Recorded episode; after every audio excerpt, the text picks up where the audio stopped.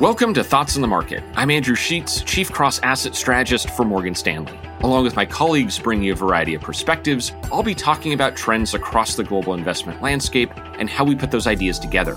It's Thursday, May 20th at 1 p.m. in London.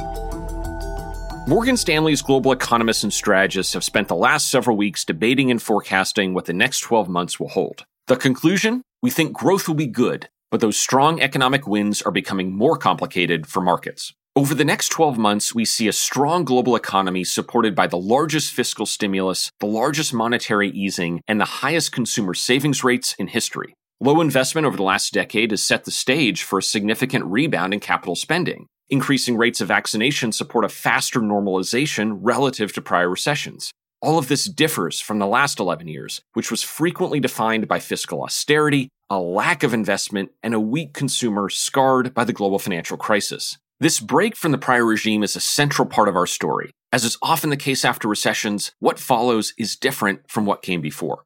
Instead, investors face a different dilemma a hotter, perhaps shorter cycle. Hotter because the global economy enjoys these significant tailwinds. Shorter because these tailwinds could bring unusually fast normalization. A shorter cycle is not necessarily bad. The US economy saw a number of them in the roaring 1920s and 1950s. But it would be different, and we argue for a more mid cycle market despite being only a year removed from the lows of activity. But strong economic winds also bring complications. Will a stronger economy mean a larger rise in inflation? Could that mean that central banks tighten policy more quickly? Would hotter conditions bring more margin pressure or higher corporate taxes? Themes that my colleague Mike Wilson is very focused on. Is a better economy already reflected in investor optimism and high valuations, especially if interest rates rise? These problems are not insurmountable. A better economy leading to higher prices, tighter policy, and higher interest rates is a totally, completely normal pattern of events. Yet the backdrop is unquestionably complicated. Just 14 months from the lows, investors face early cycle timing, increasingly mid cycle conditions, and late cycle valuations. Given that backdrop, our key advice to investors is as follows.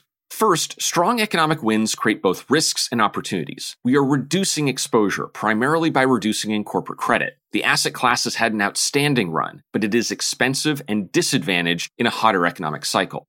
Second, these risks favor stocks outside the US. We maintain a small overweight in global equities overall, which still enjoys more elevated risk premiums, better mid cycle performance, and higher 12 month return forecasts relative to other assets.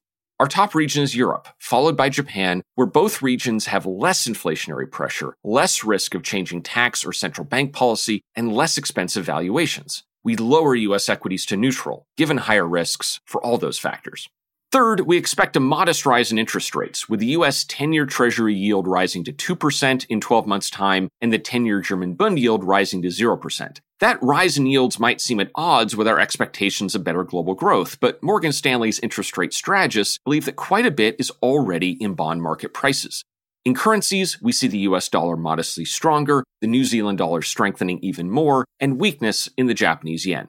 Markets will no doubt see many twists and turns over the next year. This is how we see that story for the moment. We'll let you know when the views change. Thanks for listening. Subscribe to Thoughts of the Market on Apple Podcasts or wherever you listen and leave us a review. We'd love to hear from you.